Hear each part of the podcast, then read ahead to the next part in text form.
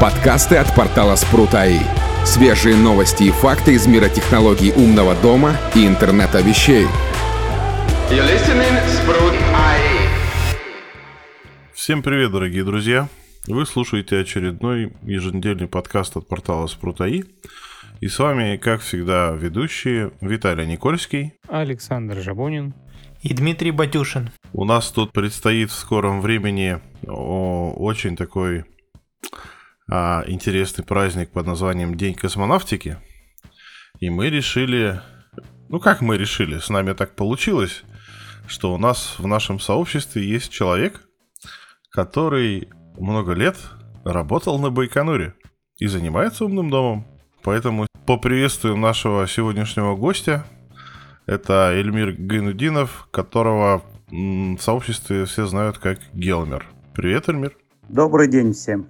Ну, начнем, наверное, с космонавтики, а потом уже перейдем плавненько к умному дому. Поэтому расскажи, как тебя занесло вообще туда? Ну, занесло, честно говоря, можно сказать, случайно. Когда мы заканчивали институт в 95-м далеком году, нам вместе с дипломами вручали повестку, служить в армии. И вот мы поехали на Байконур, нам присвоили сразу же лейтенантов, и вот мы там, с Уфимского авиационного института нас поехало 150 человек. Примерно мы все в одно и то же время туда приехали, и, в целом было весело, потому что наш институт практически там... Вся толпа наша переехала туда, на Байконур. Вот, и началась наша служба на благо Родины, на самом космодроме. И чем ты там занимался? Конкретно я попал, там называется департамент измерений. Это подразделение, которое занимается измерениями при запуске ракет космического назначения. Я работал изначально, называется аппаратура, приемно-регистрирующая аппаратура. Это телеметрия. То бишь на ракете бывает очень много различных датчиков, систем. И все эти системы передают свои данные и, в процессе именно запуска.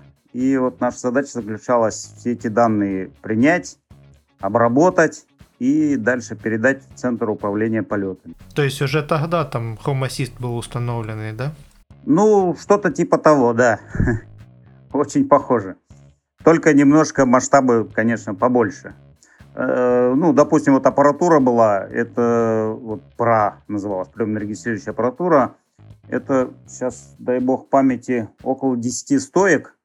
Каждая стойка это как вот двухметровый холодильник, наверное. Вот такой величины. То бишь, одна стойка это там приемная часть, другая там демодулирующая, третья еще там, я уж все сейчас не помню. И все это записывалось, там были стойки, магнитофоны. Все это, данные записывались на магнитную ленту. Магнитная лента, там писалось 24 дорожки параллельно. И со скоростью 3 метра в секунду прокручивалась. И вот пока запуск ракеты происходил, мы где-то около 3 катушек меняли. Одна катушка — это 3 километра пленки. Это вот столько информации записывалось. Жестко. Так что, да. А что потом делалось с этой информацией? То есть, для каких целей такая точность? Там очень много разных параметров. И, соответственно, там в Центре управления полетом, на вычислительном центре шла обработка. И, проверяли, как все системы работают. Если, допустим, там, особенно когда нештатная ситуация, то там до мелочей можно выяснить, где что произошло. И так на будущее какие-то модернизации провести, какие-то там, может, корректировки в процессе полета.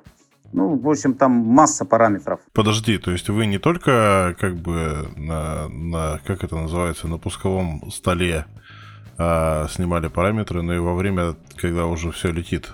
Да, именно в процессе запуска, то бишь не то, что летит, а вот когда ракета стартует, когда она там в клубе пламени и дыма отрывается от земли, в этот момент тоже передаются параметры, и вот это самый сложный участок, чтобы принять данные.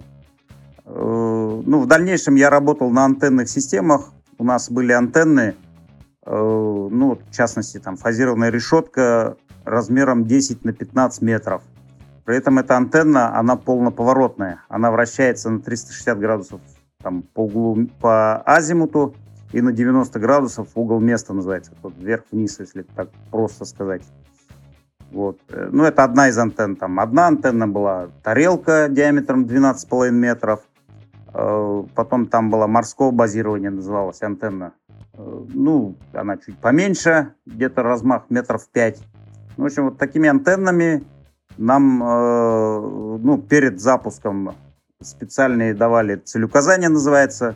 Это данные вот, там, по 5-10 секунд, какие координаты ракеты. Это расчетные координаты. Соответственно, мы эти целеуказания забивали в программное устройство, и антенна по этим целеуказаниям шла за ракету. Ну, на некоторых антеннах была система автонаведения, соответственно, она по целеуказаниям, но еще подкорректируется уже по, ну, конкретно по системе автонаведения. А они только принимающие были или передающие тоже? Ну, в моем подразделении были только принимающие. А так, в целом, вот в нашем департаменте были, ну, траекторные средства, называется, измерения. Это там именно передающие и принимающие. Там не с ракеты данные снимались, а... Ну, грубо говоря, как радар. Он туда сигнал пуляет, и отраженный сигнал от ракеты принимает и там измеряет траекторию движения. Вот. Наши системы были только на прием. У меня просто один знакомец сидел где-то за полярным кругом на этой станции, которая слушала эфир загоризонтный. Вот, и у них там была передающая одна антенка, они на ней оленинку жарили в момент передачи. Потому что там где-то метров на несколько, пока она работала, все поджаривалось, как в микроволновке. Вот. А еще один знакомый у меня был, он, правда, не космонавтикой занимался, он участвовал в ядерных испытаниях. И он рассказывал, что вот у них там подготовка идет, там разматываются сотни километров кабеля. Потом, естественно, происходит испытание, и все это сгорает, и они все это заново прокладывают. То есть тут все достаточно безопасненько, стационарненько, то есть никаких там таких, ничего там не сгорало, да, в момент запуска, все было обычно. Или были все-таки какие-то такие моменты? Нет, интересные? Наша система, у нас вот измерительные пункты называются, это целые там, ну, воинской части раньше были, в которых эти антенны, они стационарно стоят, все, и, ну, ничто не сгорает, ничего, потому что вот ближайший наш измерительный пункт, он был там метров 800 от стартового стола. И, ну, соответственно, до туда уже ничего не доходит, ни пламя, ничего. А что касается там вот этих передающих антенн, ну, вот, в частности, траекторное измерение, то эти антенны, они специально выведены, ну, стоят на отшибе, и там вагончики, они, да, они покрыты все полностью сеткой, там внутри ребята работают. Ну, как у нас шутили, что там кто на каме служит, тому не нужен. Так что вот, ну, у нас в этом плане было безопасно, мы ничем не облучались, ничего. Передающие антенны, которые стоят на ракете, из которых мы сигнал принимаем, они там не такой уж большой мощности. Ну, это я помню еще со времен, когда еще был этот стандарт связи не CDMA, а как его называют-то, блин, помню. NMT 450? Нет, ну, который там пытался прийти на связь, на смену GSM, но так и не пришел у нас, напомните, блин, мне. Но это был CDMA. А, да, может быть, и CDMA. У нас стояли тоже базы, и как-то там в офисе мы запускали такую штуку, и у нас один монтажник присел на эту голову рабочую. Она отвернута была в сторону, то есть там вообще никого, ни людей рядом, никого. Он что-то там ходил, взял, присел. Ему такие-то: тебе дети нужны? Если нужны, то лучше слезь. Потому что там тоже излучение, блин, мама не горюй было. Но у нас интересно было, наши диапазоны частот, которые мы принимали, они, ну вот, как бы сказать, пересекались с телевидением. И вот я помню, был какой-то запуск, и получается, ну, сам город Байконур, он находится в 40 километрах от самого космодрома. И здесь траектория ракеты получалась такая относительно нас, что на излете она как бы вот на линии между нами и городом, вернее, за городом получалась. А в городе стоит телевышка, которая вещает очень мощный сигнал. И вот по нашим, там, в частности, я составлял техзадания, и мы скидывали туда, в администрацию, они там в телевидение, и просто телевидение отключали на время, пока у нас шла работа. А они что, могли там... Вы могли их зашуметь, или они могли что-то увидеть не то? Нет, они просто... У них сигнал мощный, а когда ракета уже на излете, дальность у нее, порядка 3000 километров, и когда между ракетой и нами... В 40 километрах мощный источник сигнала, он, конечно, забьет сигнал от ракеты за 3000 километров. А, понятно. Ну и какие там ракеты-то? Ну, мы-то знаем про всякие там, как говорится, пассажирские и грузовые запуски, там на МКС и все такое. Но с 95-го года-то у нас много же чего запускали. Там же есть еще и всякие запуски там для спутников, они же все оттуда же идут или как? Что вообще с Байконура запускают обычно? Вообще с Байконура запускают очень много, и там несколько классов ракет. Вот основная, которые все эти коммерческие пуски запускают, это ракета «Протон». Она очень мощная ракета, довольно большие или многочисленные эти выводят, изделия разные. То, что, как ты говоришь, людей возят там что-то, это Союз и Восток. Прогресс, Восток. Грузовой это Прогресс, пилотируемый это Союз. Отличие там в чем? У пилотируемых наверху есть такой как шпиль, и на нем стоят двигатели системы аварийного спасения. Это если ракета там что-то с ней не так, начнет взрываться, то головной блок с космонавтами отрывается от ракеты и на собственном двигателе улетает на безопасное расстояние. На «Прогрессе» такого нет, потому что там просто грузовик, там спасать не надо никого. Также была ракета, самая современная ракета была «Зенит». К сожалению, там с развалом «Союза» «Зенит» там больше многие комплектующие... она такая была, как интернациональная, если сейчас сказать, ракета. И с развалом «Союза» и ракета тоже так развалилась. А так вот помню, если, допустим, «Прогрессом» запускали спутники... не Globalstar... Globalstar, да. Первую навигационную систему хотели запускать. Вот «Прогресс», грузовик, он вез 4 спутника Globalstar. А «Зенит», грузовая ракета, она сразу везла 12 спутников. То бишь, масштабы разные, поэтому там под разные задачи разных ракет их там много. И еще были, помимо таких гражданских, скажем так, пусков, и довольно-таки часто запускали и спутники военного назначения. А вот ты говоришь, там грузовой, да? Получается, там нет людей вообще, да? То есть персонала никакого нет. Хорошо, он куда-то там в космос завозит это свое содержимое, то есть груз этот. Вот, потом это все автоматически разворачивается, или все равно туда летят люди, и что-то делают руками? Не, вот грузовой корабль «Прогресс» это, именно грузовик, в который вот грузы там для МКС, для чего-то возят в основном. Там, соответственно, ракета, которая умеет пристыковываться там к МКС. А когда запускают спутники всевозможные, то там под обтекателем, специально как кассета, на которой эти там 4-5 спутников. И, сам грузовик выводит их на целевую орбиту, а дальше уже они по своим орбитам расходятся с помощью своих систем. У спутников есть свои двигатели, поэтому они там уже по местам разлетаются. То есть там этим занимается автоматика, то есть все работает автоматически по заранее запрограммированной, так сказать, траектории.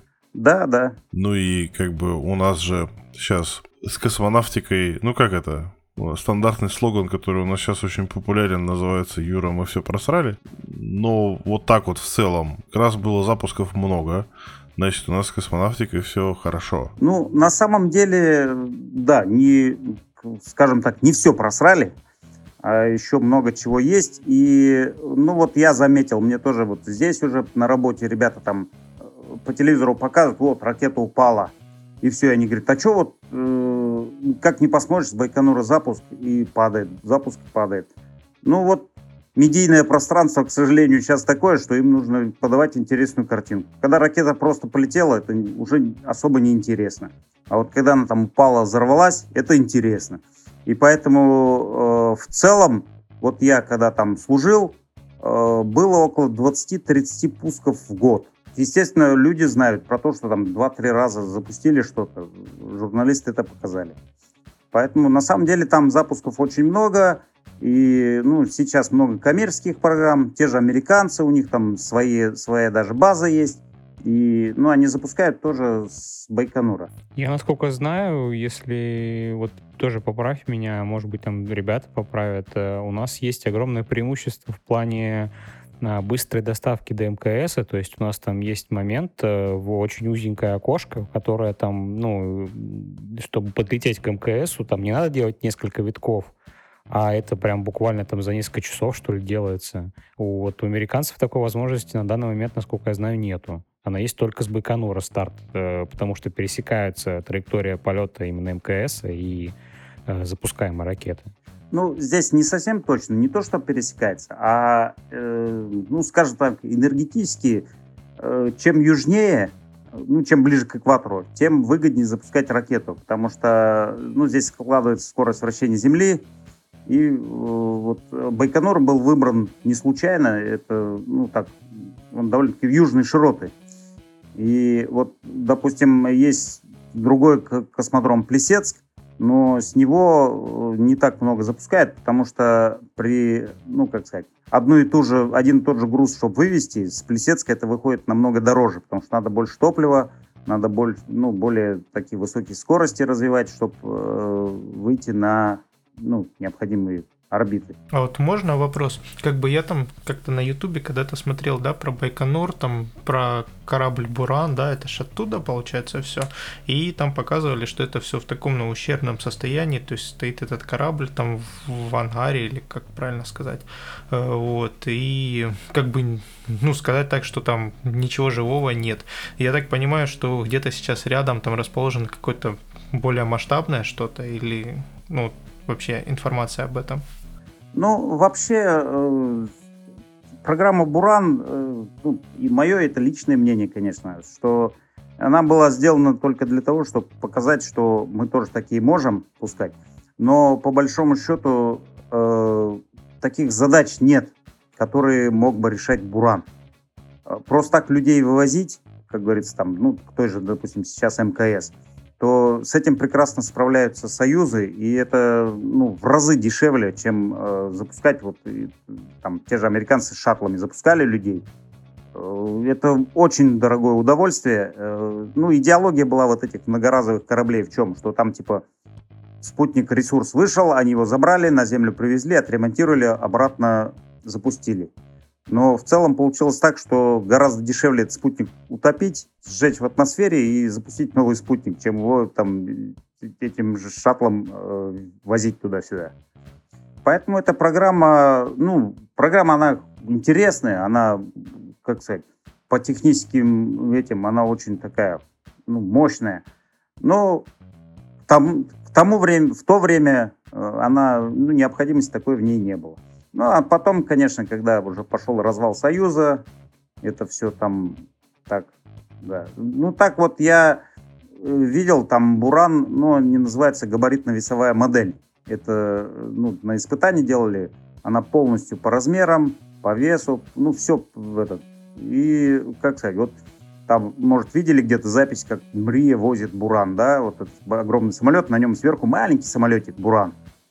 Но на самом деле Буран, вот мы на него там залазили, ходили, он капец какой большой. И я вот тогда еще думал, блин, если Буран такой, то какая там Мрия. А он там все еще хранится? Или его же вывезли там, по-моему? Ну, вообще их несколько штук сделали. И вот один сейчас стоит как музей в Москве. Один где-то даже какие-то иностранцы вроде выкупили. И два штуки вроде на данный момент стоят на Байконуре. Один тоже поставили в музейном комплексе. Ну, там можно заходить, смотреть, как музей. А один там где-то хранится в ангаре. А в чем тогда прикол Илона Маска с его SpaceX? Ну, то есть многоразовость зачем, если это дорого? Ну, просто я так полагаю, что вот у них ракетоноситель, грубо говоря, да, возвратный модуль, который у них там приземляется, который они спалили, кстати, специально причем. Ну, то есть, чтобы его опять привести в рабочее состояние, это с точки зрения, ну, я не знаю, отказоустойчивости, наверное, проще построить новый, чем старый. Ну, то есть, вот в чем идея-то?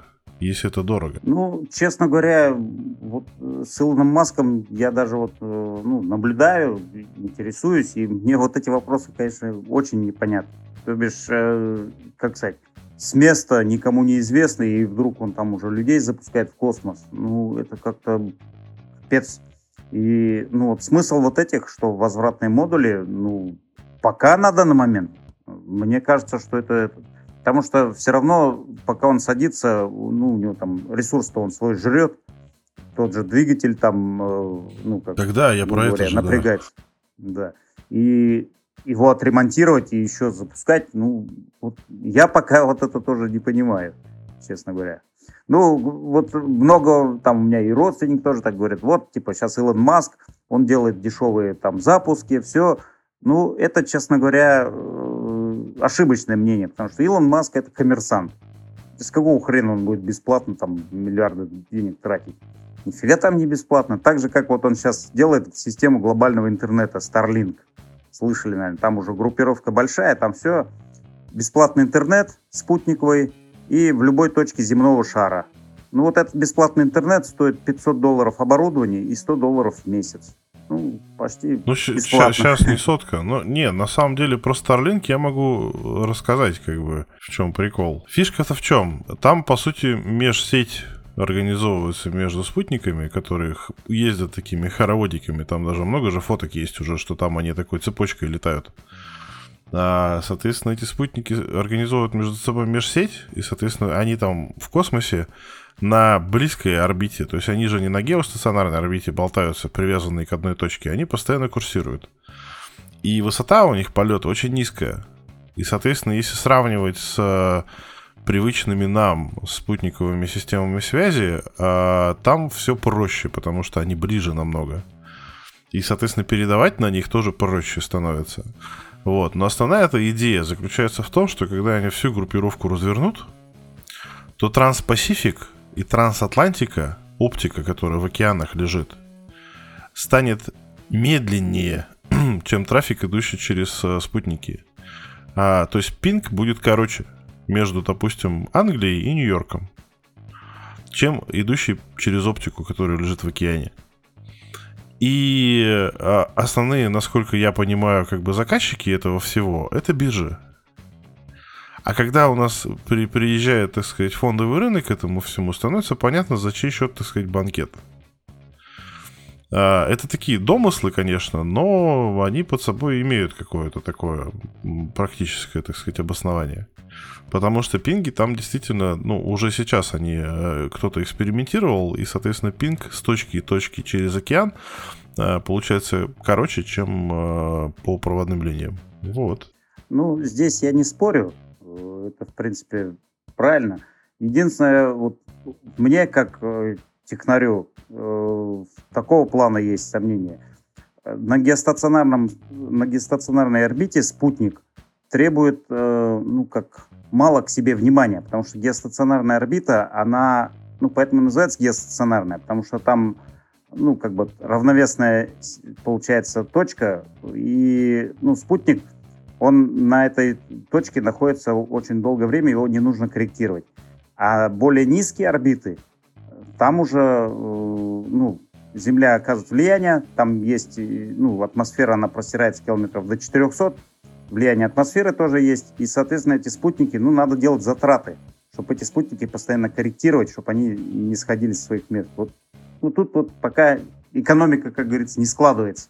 Ну, может быть, я не все знаю, конечно. Ну, конечно, они же там все это разрабатывали не за один день, поэтому стопудово у них там есть решение. Ну да, и просто так Маск не будет там свои деньги в небо запускать, чтобы они там развалились куда-то. Ну, я хочу дополнить, и я что-то на самом деле как бы сильно сомневаюсь, что это прям большая конкуренция тому же оптоволокну, потому что емкость-то, Виталий, ты тоже должен знать, что достаточно ограниченная у радиоканала. Я сильно сомневаюсь, что большие объемы данных будут качаться. Будут. Там же большая группировка. Я понимаю, что большая группировка, но все равно это сильно очень повлияет на сеть. Не знаю. Земле-то в радиусе там, 600 метров не всегда хорошо работает. Так что я сильно сомневаюсь, что там большая емкость у сети будет. Ну, там вакуум все-таки. Ну, посмотрим. Есть сомнения. Ну, это такое, знаешь, это из разряда теории заговора, конечно. Но я просто какой-то период времени так это посматривал, почитывал про них. И вот эти всякие часто упоминающиеся межконтинентальные всякие скорости, ну, типа, вот как все быстро работает. Меня просто натолкнули на мысль об этом, обо всем. А потом я где-то еще и прочитал об этом, обо всем. Поэтому, ну, есть такая вероятность. Скорости там, понимаешь, как бы там большой объем трафика, он не особо нужен. А скорость нужна. Ну, если мы говорим про биржи, например.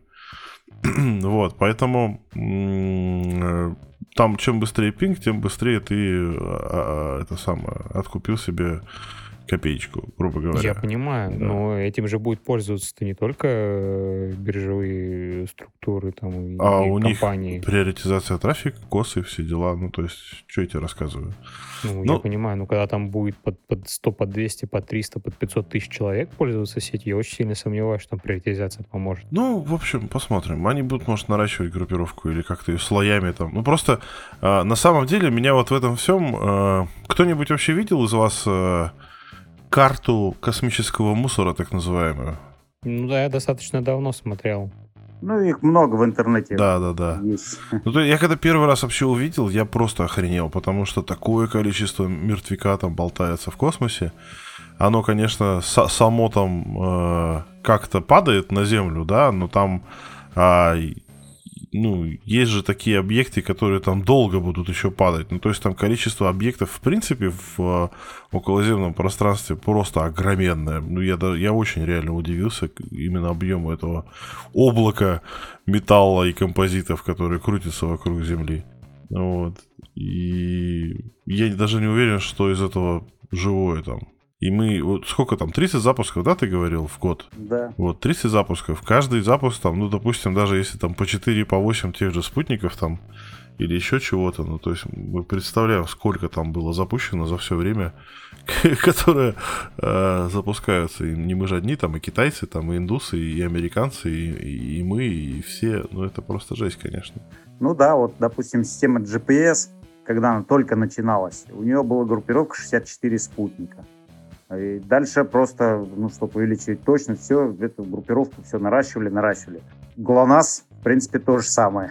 А там еще есть, вот как я говорил, Globalstar, проект, который там, они где-то около 50 спутников вывели, и потом что-то этот проект сдулся. Но эти спутники никуда не делись, они там и болтаются. Ну, еще китайский этот БИДУ, по-моему, который тоже обеспечивает навигацию. You're listening Sprut.ai. Ладно, с коммерческими запусками понятно. Ну и не с коммерческими, с военными. Понятно, что с военными ты про них ничего не расскажешь, потому что это все, я думаю, гриф на этом до сих пор висит на кое-чем. А вот про людей. Ну, то есть, запуски людей происходили, ну, я как минимум раз в полгода, я так полагаю. Потому что космонавтов на МКС меняют... достаточно часто. А ты космонавтов-то видел живых? Ну, вообще, конечно, видел. Там, потому что всегда готовят два экипажа. И один экипаж, основной, он улетает. Ну, или запасной улетает. Один экипаж улетает, а второй экипаж, он как раз-таки приезжает на смотровой площадке и смотрит запуск. И потом постоянно на пилотируемом пуске всегда у них традиция была, приезжали Терешкова и Леонов Алексей Архипович. Вот с Леоновым я несколько раз даже общался. Но, к сожалению, так как мы были военные, нам запрещено было с собой там фотоаппараты, все такое. И вот у меня ни одной фотографии, к сожалению, нету с Алексеем Архиповичем.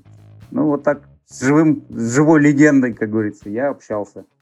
И как? Он вообще такой он сам по себе такой, очень к себе располагающий. И там, я не помню, первый раз я, наверное, старший лейтенант был, а он как генерал, что ли, я не помню. И он спокойно подходил, я там стоял в оцеплении, чтобы никто там не прошел внутрь части. И вот он подходил как служба, как что, все, то бишь, как обычный человек, не зазнаясь, ничего. И, очень он к себе располагающий, вообще прям, по ощущениям даже. Настолько он открытый, приятный человек. А какой промежуток времени ты служил? Я служил с 95 года по 2008. На данный момент я пенсионер, военный, подполковник в отставке. О, целый подполковник. То есть в академию ты не пошел? Нет, не пошел. Что, пенсию заработал, что там дальше ловить в этой армии? Не знаю, все-таки космические войска, они же в составе... Они же сейчас переименованы, они сейчас и так и называются, да? Да, космические войска. Сам Байконур, как раз я уже дослуживал, потихоньку начали его из военной переводить в гражданскую стезю. То бишь все части сокращать стали, потихоньку военных стали убирать. И сейчас те же части, в которых я был, измерительные пункты, все, они полностью гражданские. То есть, Роскосмос хочет стать НАСА? Того, да. Просто НАСА изначально же был гражданский институт, грубо говоря. Роскосмос тоже так решил сделать, и военных оттуда потихоньку всех убирали.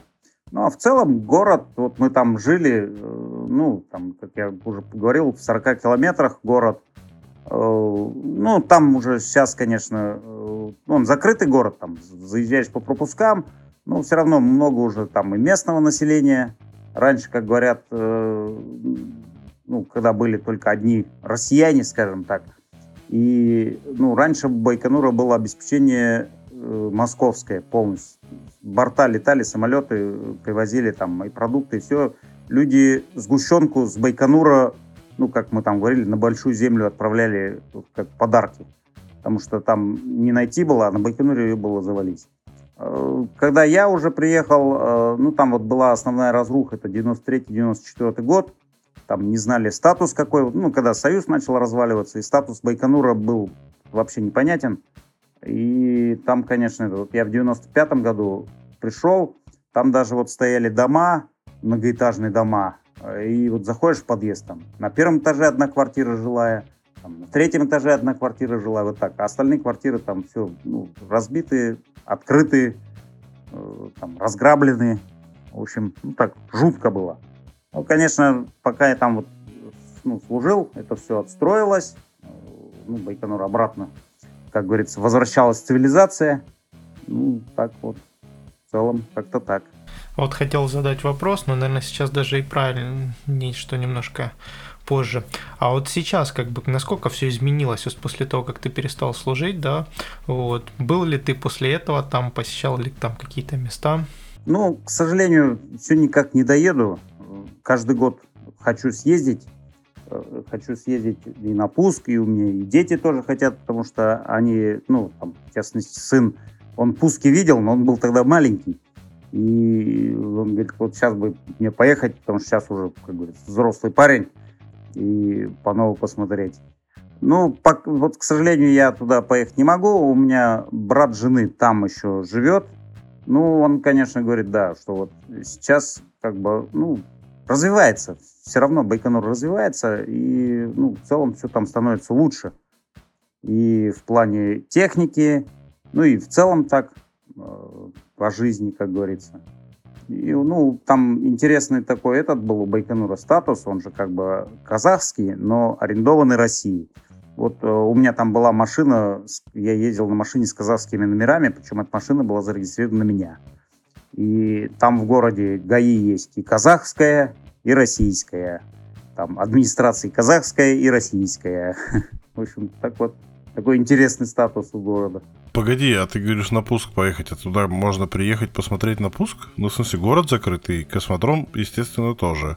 Как туда простому смертному попасть посмотреть на пуск? А сейчас официально есть коммерческая, как тур туристический. Сейчас боюсь ошибиться, стоит вроде там посмотреть пуск 20 тысяч, ну и плюс там дорога. Может быть, сейчас цены другие. Ну, так это, в принципе-то, не очень-то и дорого. Ну, в принципе, да. И, если интересно кому-то, то посмотреть вживую пуск, это, это впечатление на всю жизнь. И это даже там словами какими-то там описать это просто невозможно. Это надо один раз увидеть. Я, конечно, много раз видел, но все равно я сейчас желание очень такое есть, чтобы еще раз ездить и посмотреть. Виталь, что, берем отпуск, поехали все вместе? Ну да, я просто не знал, что можно. Ну то есть, если там я видел много раз, как смотрят запуски там с мыса Канаверал, а гражданские обычные, там, в принципе, не сильно огороженная территория, я имею в виду, там, в нескольких километрах там можно спокойно. То я не думал, что у нас, в Казахстане также можно. А там смотровая площадка какая-то, то есть это достаточно рядом, или как это вообще, где это все происходит? Ну вот смотровая площадка, это, о которой я говорил, первый, это где-то 800 метров от стартового стола. Видно прекрасно. Слышно прекрасно. Слышно очень хорошо, да. И, очень так этот. И, сейчас говорю, сейчас же военных оттуда убирают. И поэтому с коммерциализацией этого всего дела стало, видимо, проще. Но я сомневаюсь, что 800-метровую зону пустят гражданских. Я думаю, они где-нибудь подальше, там, в нескольких десятках километров находятся, или нет? Нет. Именно 800 метров оттуда смотрят, это официальная смотровая площадка. Я говорю, пока мы там служили, мы там с этими несчастными мыльницами ходили, тогда-то еще цифровых фотоаппаратов даже не было. Вот эта мыльница с пленочной. И, там сколько раз было, что там начальник штаба увидит, все, там, не дай бог, ты достанешь этот фотоаппарат, там что. А при этом там приезжали иностранцы, которые к нам же в часть приезжали на смотровую площадку. У них там чуть ли не метровые телеобъективы, там фотоаппараты крутейшие. Им можно, а мы на несчастную мыльницу фотографировать не можем, потому что секретность. То есть ты находишься в 800 метров от стартового стола, и все прелести, так сказать. Нет, я точно туда когда-нибудь съезжу, это факт. Я просто всегда мечтал, но я не думал, что это возможно. А тут, оказывается, возможно. Нифига. Возможно, и это, говорю, это очень стоит это посмотреть. Это у меня детская мечта, на самом деле. Ну, то есть, пришло... Я уже взрослый мальчик, чтобы реализовывать детские мечты, видимо, свои. Так что точно. Знаешь, я в детстве тоже там любил эти журналы «Техника молодежи» был, «Юный техник». И не помню точно, в «Юном технике» вроде был цикл статей про Байконур. Это я еще в школе, когда учился. И тогда, просто сейчас уже вспоминаю, что тогда я еще думал, бы когда-нибудь в жизни попасть бы на Байконур и посмотреть. И жизнь так сложилась, что я 13 лет там жил, служил и смотрел на это все. Круто. А сколько тебе лет? Мне 47. И как же тебя затянуло в умный дом-то? Умным домом я тоже давно грезил. Еще когда не было этих Zigbee, Wi-Fi, тогда была технология, называлась X11. Это, все эти устройства. Ты ее застал? Нифига. Я ее застал. Я даже какой-то из компонентов заказывал. Честно говоря, в процессе этих переездов из дома в дом где-то он там потерялся. Сейчас бы, конечно, как раритет его запользовать. Но это... По тем временам стоило жутко дорого, и с жабой договориться было невозможно, что это нужная вещь в доме. Итак, а тут сейчас просто там, то я пробовал Open Hub, он мне не понравился, потом еще какую-то систему пробовал, не понравился. А внезапно, сколько там, год, может, два назад, что-то обнаружил Home Assistant, попробовал. И все, и он затянул. И теперь у меня тут дома потихоньку все автоматизируется. И домашний тоже сначала. Нафиг это надо. Там как жена говорила, да, меня не напрягает выключатель, включить рукой могу. А потом, когда я как раз был в командировке, что-то сервак упал, и она звонит, блин, что, не работает ничего, приходится выключатели включать руками. Ну да, к хорошему привыкаешь очень быстро, потому что я, когда приезжаю к маме, например, в гости, я постоянно захожу в кухню, и у меня такой ступор, потому что я не понимаю, что не так, а потом понимаю, что свет-то не включился. Ну, то есть к этому настолько привыкаешь, что потом без этого очень как-то тяжело. Это да, это факт. А жена не говорила, что нечего тут превращать это все в центр управления полетами, все в кнопках, датчиках, космический корабль. Да, типа того. Ну, то есть тоже с барабанным боем, да, это все происходило? Да. А здесь еще мне тема умного дома-то еще в чем близка. Я сам по себе с детства в душе и потом и работал. Я разработчик электроники. Я именно разрабатываю электронику, немножко и кодю. И поэтому мне интересно не то, что там какой-то выключатель взять, там, китайский, и поставить. Естественно, я его разбираю, смотрю, что там и как. Если надо, дорабатываю, перепрошиваю. И все так. И вот в последнее время, там вот Виталий знает, стал разрабатывать устройство уже и под Home Assistant. Ну, не только под комнату, но вообще под умный дом. Вот, в частности, плата для согласования домофона. Это тоже по статье из Спрута Коли Васильчука. Я сделал миниатюрную плату. Без реле, без ничего. И вот эта плата, она так имеет успех, скажем так. Я бы сказал, что уже пора выходить на промышленное производство. Потому что она реально... Ну, вот я себе поставил. Если честно, кроме... функции автооткрытия двери. Короче, очень удобно.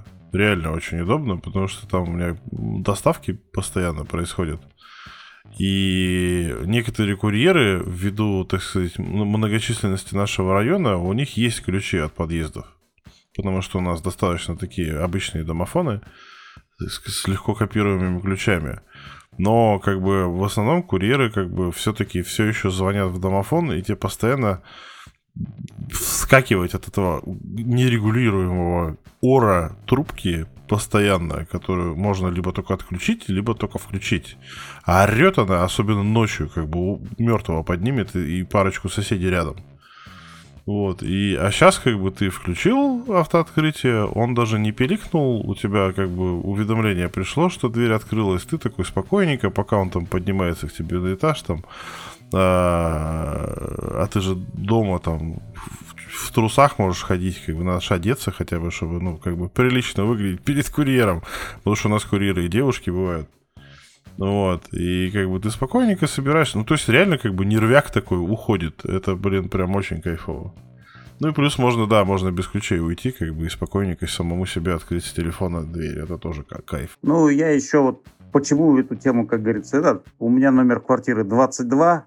И, самый легкий, видимо, номер, там, какие-то маргиналы или еще кто, не знаю, бывает, что набирает. Они, видимо, набирают там 1-1, 2-2, 3-3. И вот среди ночи, когда вдруг домофон, пиликает, ты подскакиваешь, там, говорит, я ключ забыл, откройте мне дверь.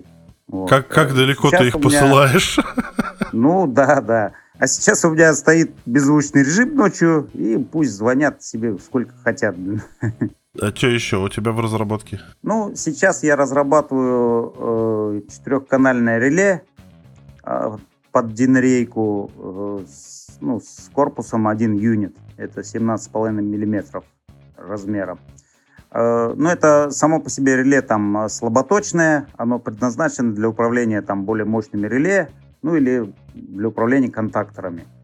В этом реле свой источник питания на 220 вольт. Есть энергомониторинг, то бишь она ток напряжения измеряет и рассчитывает мощность и потребленную мощность. Ну и также можно подключать далласские датчики температуры и, соответственно, превращать в термостат данное реле. Отличная штучка для управления котлом. Ну да, по идеологии именно котлом, что поставить аккуратненькая коробка, которые там вместе с автоматами, с контакторами в таком же форм-факторе. Это реле. И работает пока через Wi-Fi только, да? Ну, пока да. К сожалению, с кодингом Zigbee пока у меня никак. Ну, и, честно говоря, и Wi-Fi-то там благодаря ESP Home еще куда-то продвигается. А так, ну, может быть, в будущем и сделаем Zigbee-шную версию. Сейчас вот я 10 штук этих реле заказал. В процессе испытаний 2 штуки выпустили свой белый дым безвозвратно. Ну, так, и с эффектом взорвались. Ну, вот третье реле, которое я собрал, оно у меня уже больше 2 недель работает. И пока без проблем. Все. И, идеология этого реле такое, что там нету никаких сильно точных цепей внутри. И, ток измеряется с помощью токового трансформатора, который вешается непосредственно на силовой провод. А силовых контактов на реле нету. Ну, и это как бы такой плюс, что там, как говорится, лишние контакты в силовых цепях ни к чему. Ну и по измерениям, вот я боялся, что применение токового трансформатора, малые токи будет как бы не очень измерять. Ну вот я испытывал при 2 киловаттах, это почти 10 ампер, он прекрасно видит подключение лампочки 40 ватт. Это 0,14 ампер добавляется, и по графикам все четко видно, что вот подключилась еще нагрузка маленькая. Ну, по расчету у меня это реле может измерять токи до 50 ампер. А что ж у тебя там тогда взрывалось, если там силовой части нету как таковой? Ну, там встроенный источник питания. Ну, немножко с расчетами я накосячил, как обычно бывает.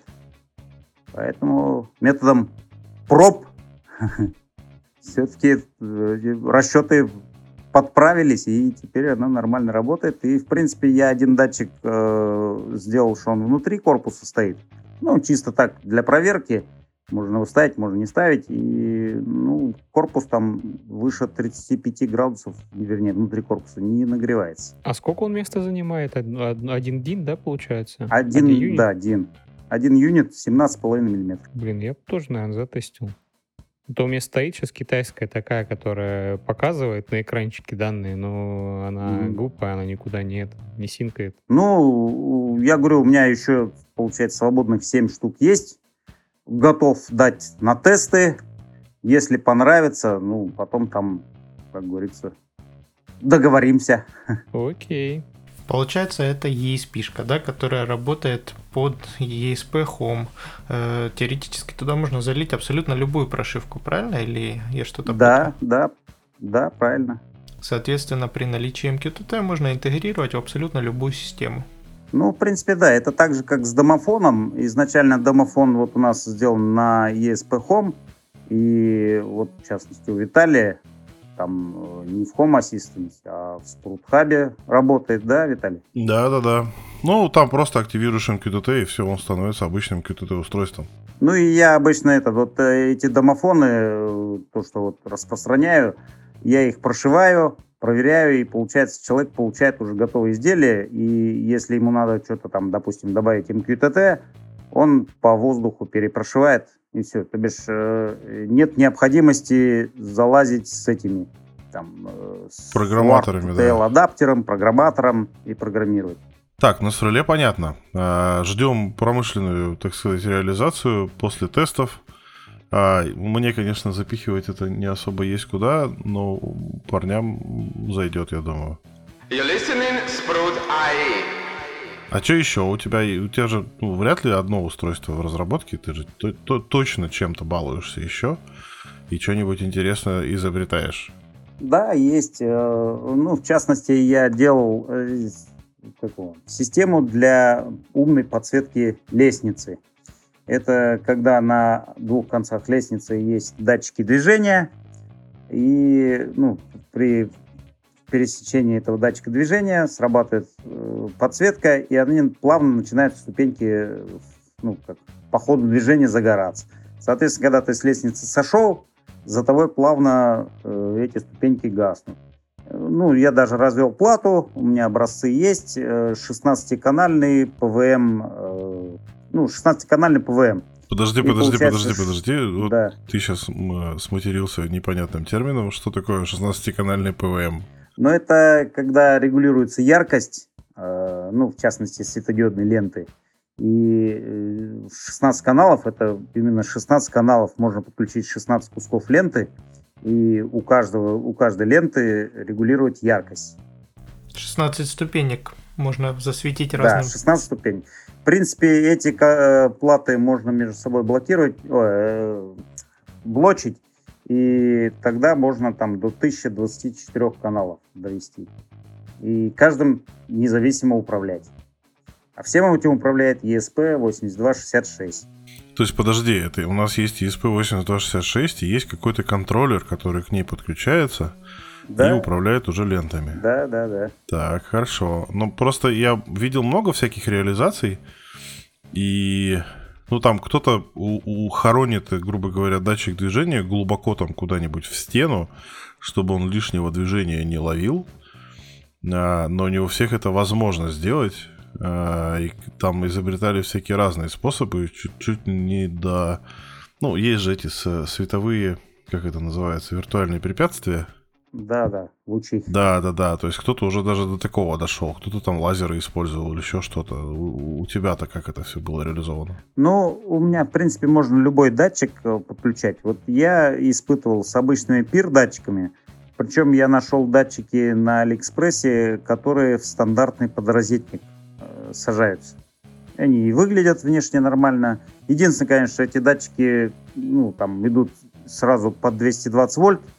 Там часть схемы я выбросил, чтобы подключать, потому что мне 220 вольт управлять не надо. И еще есть такие, называются радиоволновые датчики, тоже датчики движения, которые определяют там по колебаниям доплеровский эффект. У этих датчиков есть такая небольшая, скажем, проблема — бешеная очень чувствительность. И вот я когда дома с этим датчиком баловался, постоянно идут срабатывания. Я специально там ушел в другую комнату, смотрю через Home Assistant, а у меня постоянно срабатывает, как будто там движение. Думаю, что за глюченный датчик? А потом до меня дошло. Оказывается, он ловит соседей за стенкой, как они там ходят. И поэтому, преимущество вот этого датчика в чем? Что его как раз-таки можно там куда угодно, там, допустим, под плинтус засунуть, еще что-то. Ему не надо находиться на виду. Если пир-датчик, линза должна быть, она должна видеть, а радиоволновой датчик ему не нужно ничего. Я вот про такие не слышал. Я слышал, чтобы на Алиэкспрессе они продавались. Они продаются и стоят копейки. Да? Это тот, который Подожди, я видел там типа звуковые датчики, то есть там две таких фиговины на нем болтаются. Нет, это маленькая такая плата, на ней такая антенка нарисованная, там РВЛ. Сейчас не помню.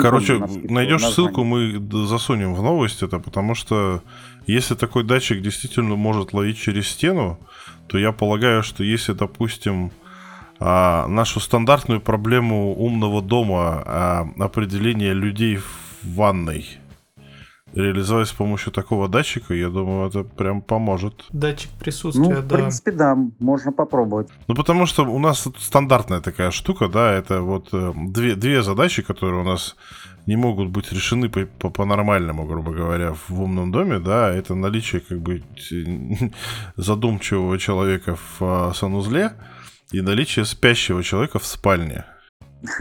Да. Вот две задачи, которые очень сложно решить, потому что там приходится изобретать всякие комбинации из датчиков.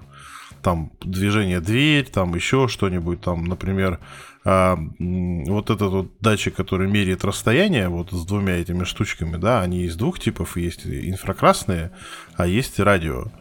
Ультразвуковой. Да, ультразвуковой, да, вот. И можно определять, так сказать, задумчивого сидящего человека в определенном месте санузла и таким образом, например, или в ванной, например, лежащего и так далее. Но радиочастотный, это интересная такая, надо будет поэкспериментировать. А у него есть ограничения чувствительности, там можно его как-то программно ограничить, еще что-то, чтобы он там, Нет, программно ничего нет, у него просто бинарный выход.